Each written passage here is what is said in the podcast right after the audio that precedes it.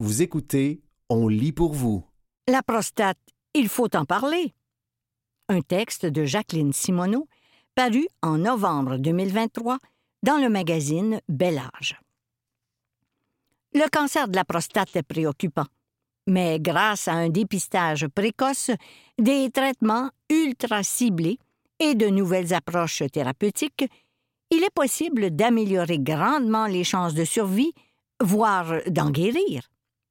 Le cancer de la prostate est la troisième cause de décès par cancer chez les hommes canadiens. Les chiffres parlent d'eux-mêmes. La Société canadienne du cancer estime qu'ils sont 24 600 à avoir reçu un diagnostic de cancer de la prostate l'an dernier, ce qui représente 20% de tous les nouveaux cas de cancer chez les hommes et que 4 600 en sont décédés. Hélas, bien que de nombreux hommes soient affectés par cette maladie, le sujet est encore tabou. Même s'ils sont de plus en plus sensibilisés aux questions de santé et consultent plus facilement qu'autrefois, ils hésitent à s'ouvrir à leurs proches ou à leurs médecins à propos du cancer de la prostate. Ils sont plusieurs à être gênés d'en parler, car cela touche à leur virilité et sexualité, constate Anne-Marie Romanin, directrice communication et marketing chez Procure, un organisme de bienfaisance dans la lutte contre le cancer de la prostate. C'est pourtant nécessaire pour briser le tabou de la maladie. Plus on en parlera, plus les hommes seront informés et plus ils seront à l'aise de discuter de leur cancer et de leurs émotions, affirme Mme Romanin. Quand la maladie frappe. Le cancer survient quand des cellules prostatiques se reproduisent de façon incontrôlée, entraînant la formation d'une tumeur. L'adénocarcinome prostatique est la forme la plus courante. Il représente près de 95 des cas. Il existe deux principaux types de cancer de la prostate, localisé et métastatique. Le cancer localisé se trouve uniquement dans la prostate. Certains cancers localisés sont à risque faible, c'est-à-dire qu'ils progressent très lentement et affectent rarement la longévité. Toutefois, d'autres peuvent être agressifs, évoluer rapidement et se répandre à l'extérieur de la prostate. Le cancer de la prostate métastatique survient lorsque la tumeur se propage au-delà des tissus entourant la prostate pour atteindre les ganglions lymphatiques ou d'autres parties du corps, les os par exemple. Le cancer de la prostate est sournois, puisqu'au premier stade, la maladie est asymptomatique. Un homme peut vivre plusieurs années avec ce trouble de santé sans le savoir, fait remarquer le docteur Thierry Lebeau, chirurgien urologue à l'hôpital Maisonneuve-Rosemont. Ce n'est qu'à des stades avancés, lorsque la tumeur grossit et comprime l'urètre, qu'elle cause problème. Le plus souvent, il s'agit de symptômes s'apparentant à ceux de l'hypertrophie bénigne de la prostate ou de la prostatite, tels un besoin urgent d'uriner, un jet faible et une miction difficile. Bien que les symptômes urinaires n'annoncent pas nécessairement un cancer de la prostate, mieux vaut ne pas prendre ces signes à la légère et consulter un médecin rapidement. Dépister, oui ou non? Le dépistage du cancer de la prostate se fait à l'aide d'une prise de sang pour détecter la présence de l'antigène prostatique spécifique, APS, une protéine associée à ce cancer, et d'un toucher rectal. Si les résultats montrent des anomalies, le médecin peut proposer d'autres tests, dont une biopsie, pour confirmer le diagnostic. Contrairement au dépistage du cancer du sein pour les femmes, celui du cancer de la prostate n'est pas offert systématiquement à tous les hommes âgés de 50 ans et plus. Il faut commencer à y penser, mais il n'est pas obligatoire de subir un premier test de dépistage à 50 ans, précise le docteur Lebeau. Les examens se font plutôt sur une base individuelle, après consultation avec le médecin, pour évaluer les avantages et les risques. En règle générale, les tests réguliers sont recommandés aux hommes les plus à risque en raison de leurs antécédents familiaux de cancer de la prostate, de leur origine afro-américaine ou de leur âge. Reste que le dépistage du cancer prostatique ne fait pas consensus dans le milieu médical. Certains médecins estiment qu'il y a un risque de surdiagnostiquer et de surtraiter des cancers latents qui ne causeront jamais de problème avec tous les effets secondaires que cela comporte. Selon le docteur Lebeau, il importe de ne pas soumettre les patients un traitement qui pourrait causer plus de nuisances que de bienfaits. La plupart des cancers de la prostate évoluant lentement sur plusieurs années, il est probable que bon nombre de patients atteints mourront d'une autre cause. Dans les faits, le dosage de l'APS devrait être offert aux hommes asymptomatiques âgés de 55 à 69 ans ayant une espérance de vie de plus de 10 ans qui en font la demande et qui ont été informés des avantages et des inconvénients du dépistage précoce. Cette recommandation est d'ailleurs approuvée par l'Association des urologues du Canada.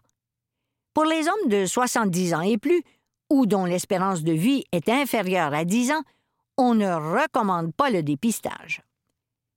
Une prise en charge à la carte. Il existe plusieurs traitements à utiliser seul ou en combinaison pour stopper ou ralentir la progression de la maladie, voire la guérir. Mais parce que les cancers de la prostate ne sont pas tous pareils et ne répondent pas de la même façon aux approches thérapeutiques, chaque patient requiert une approche personnalisée. Lorsque le cancer est confiné à la prostate, les médecins choisissent généralement parmi trois options la surveillance active, la radiothérapie ou la chirurgie, prostatectomie radicale. Étonnamment, de nombreux hommes ayant reçu un diagnostic de cancer de la prostate n'ont pas besoin d'être traités immédiatement. C'est le cas lorsque le cancer est localisé et à faible risque de progression, ou que le patient préfère ne pas être soigné immédiatement afin d'éviter un traitement inutile et de possibles effets secondaires. En effet, le médecin pourrait simplement opter pour une surveillance active.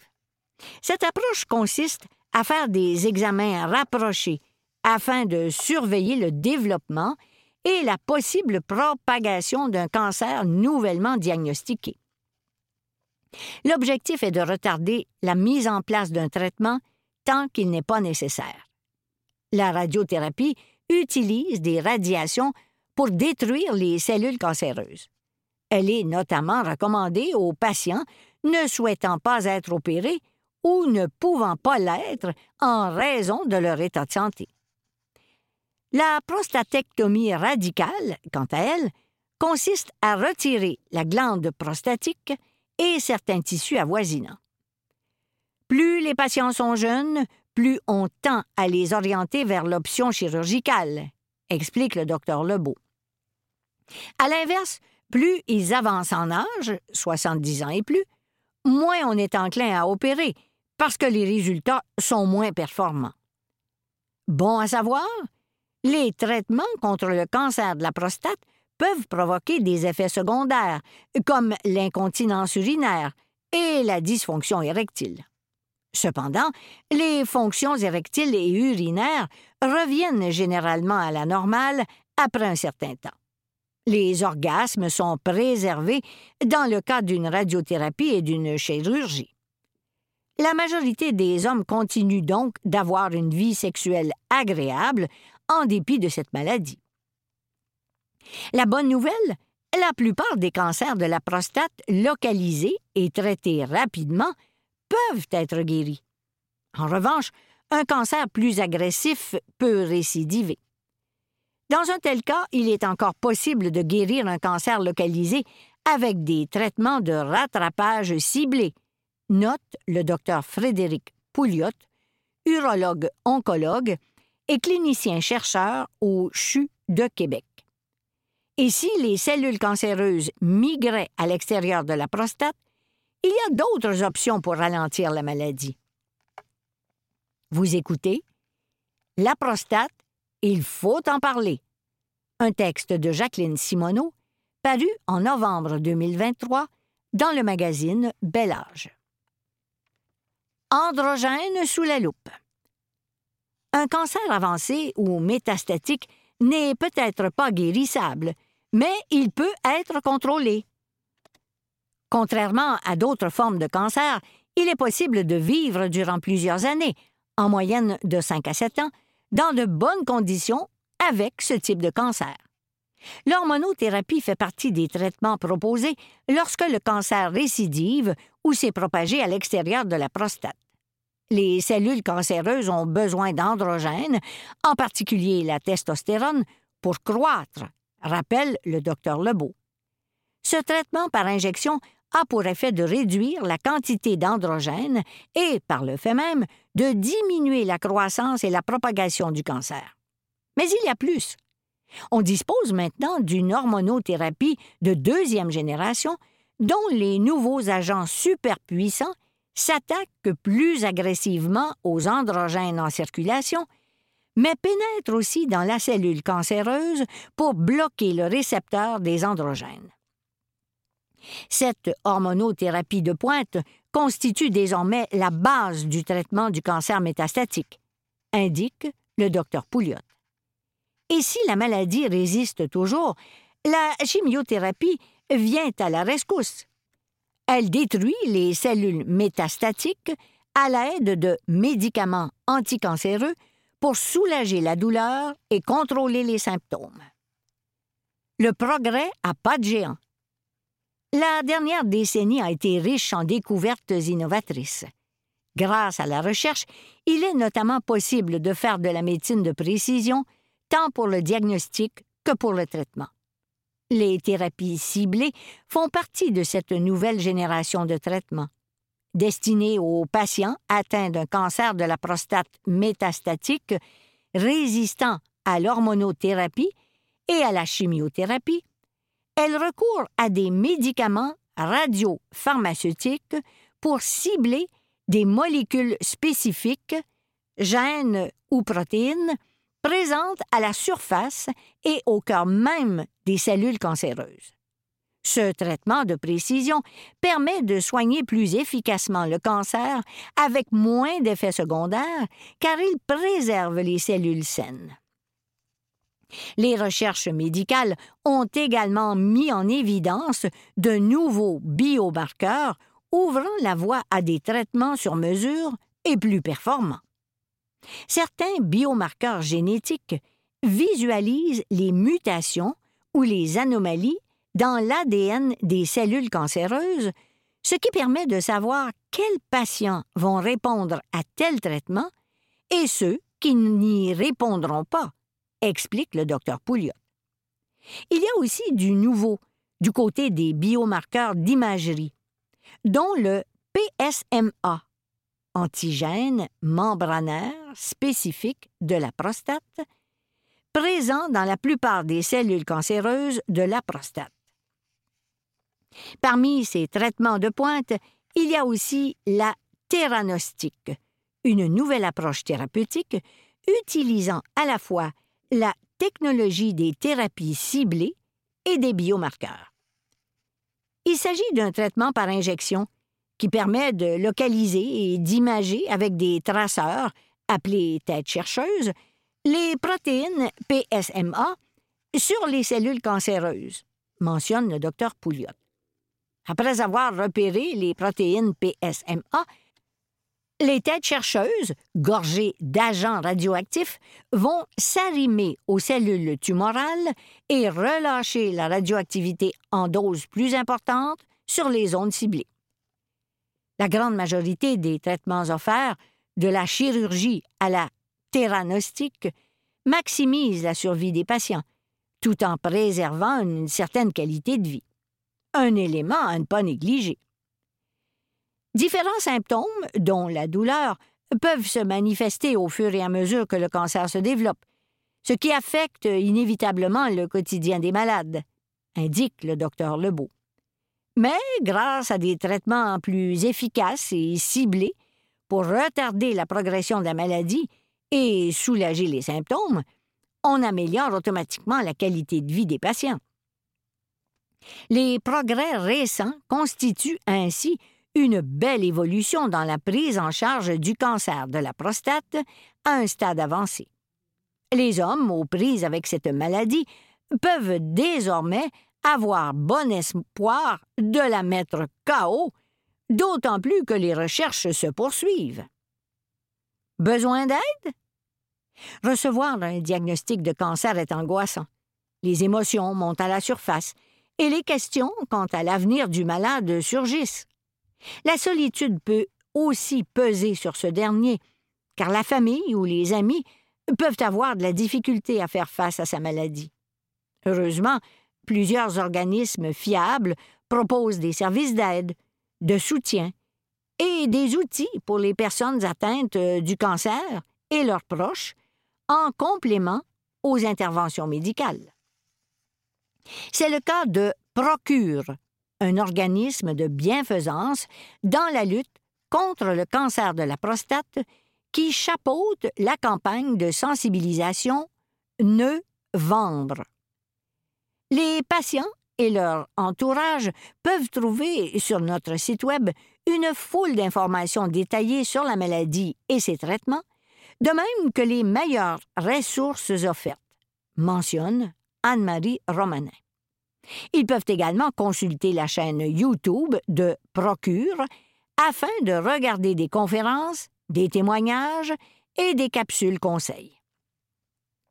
Dans les moments difficiles, il est réconfortant de pouvoir communiquer avec des professionnels ou des gens ayant déjà vécu la même situation pour partager son expérience, exprimer ses émotions, discuter des répercussions de la maladie sur sa vie et recevoir des conseils et des encouragements.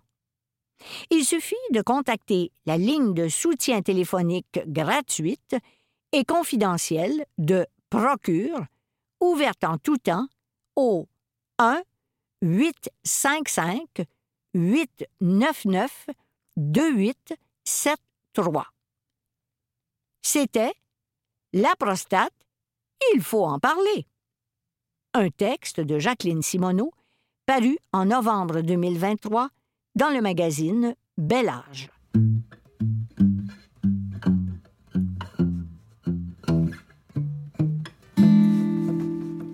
Florence Agathe Dubé-Moreau.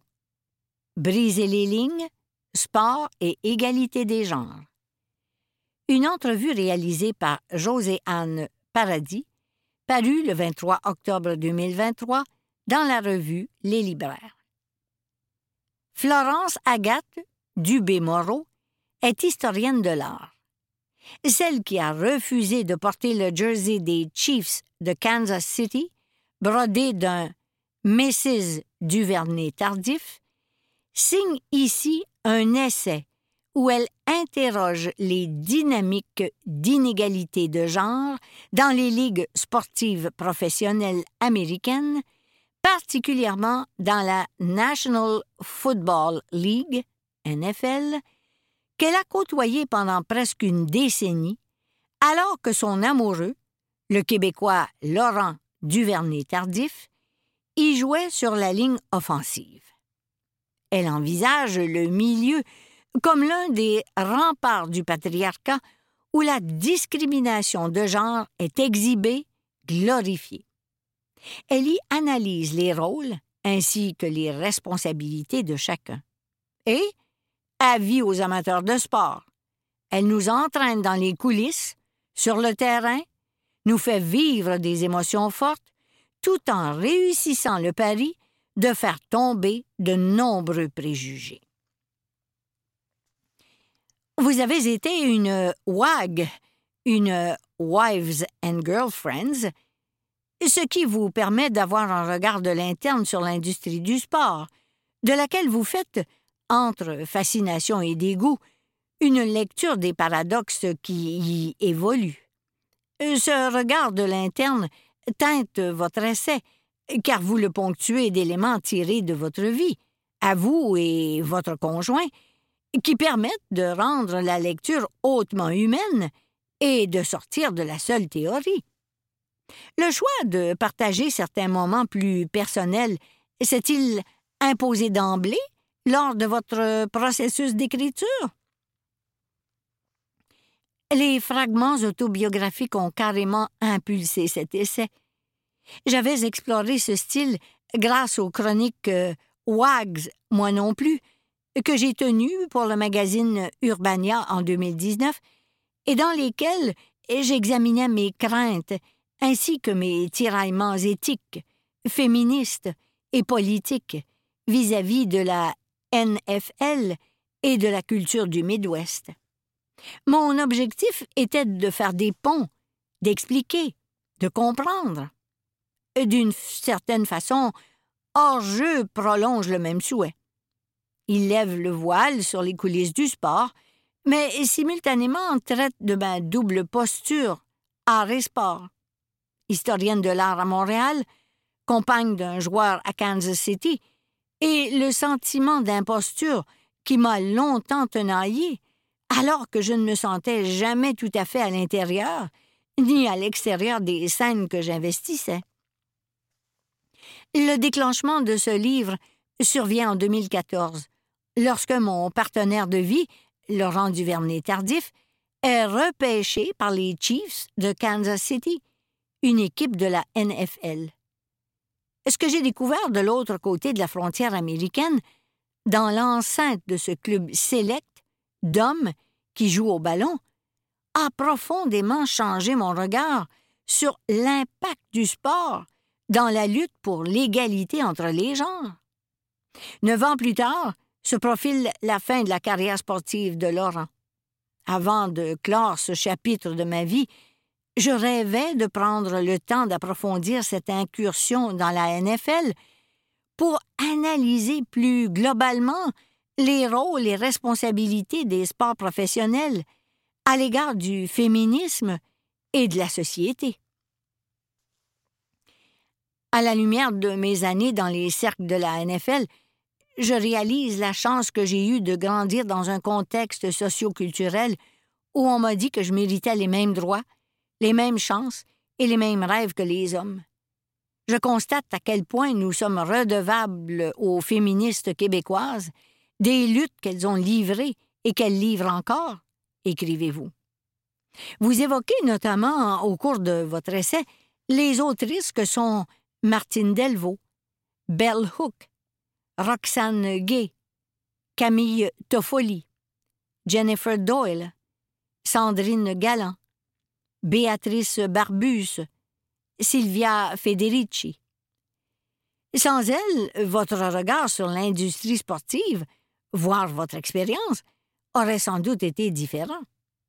Selon vous, qu'est-ce que votre prise de parole par la publication de cet ouvrage, ajoutent à leur discours?